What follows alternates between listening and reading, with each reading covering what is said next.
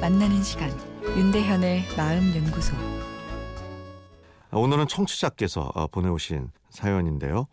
전 36살 미혼 여성으로 독립심이 강한 성격입니다.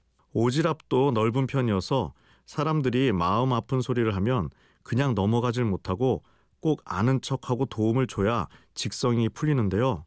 도움을 주고 나서도 사람들이 별로 고마워하지 않거나 귀찮게 하면 괜히 도와줬다고 후회도 많이 하는 편입니다.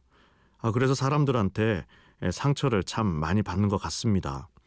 대학 때도 잘 모르는 사람들이 다 저한테 강의 노트를 빌려달라 해서 빌려주고는 그 후론 아는 척도 하지 않는 사람들에게 상처를 많이 받았습니다.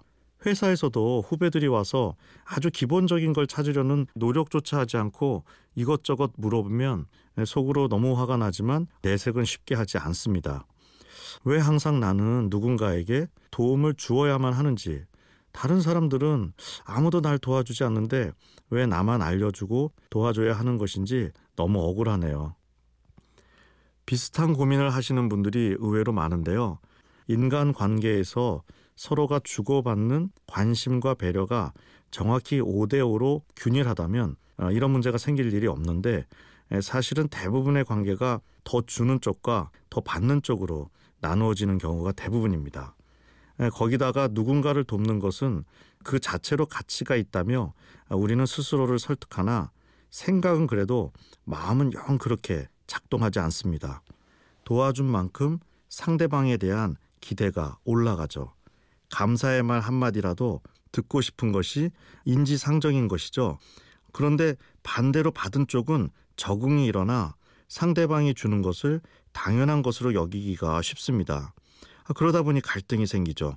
주는 쪽은 섭섭하고 그래서 섭섭하다 하면 받는 쪽은 생생 너무 내는 것 아니냐며 언제 달라고 했느냐 반응하기 쉽습니다. 아, 이렇게 되면 관계는 모르는 사이보다 못해지기 쉽죠. 그래서 관계를 오래 유지하기 위해서는 주고받는 것을 어느 정도 서로가 맞추는 노력이 필요합니다. 독립심이 강하고 주는 것이 빠른 쪽은 저쪽도 나에게 줄 수 있게 기다리는 여유가 필요합니다.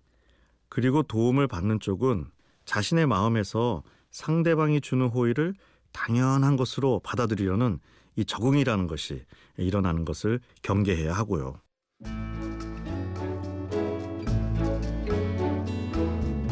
윤대현의 마음연구소 지금까지 정신건강의학과 전문의 윤대현 교수였습니다.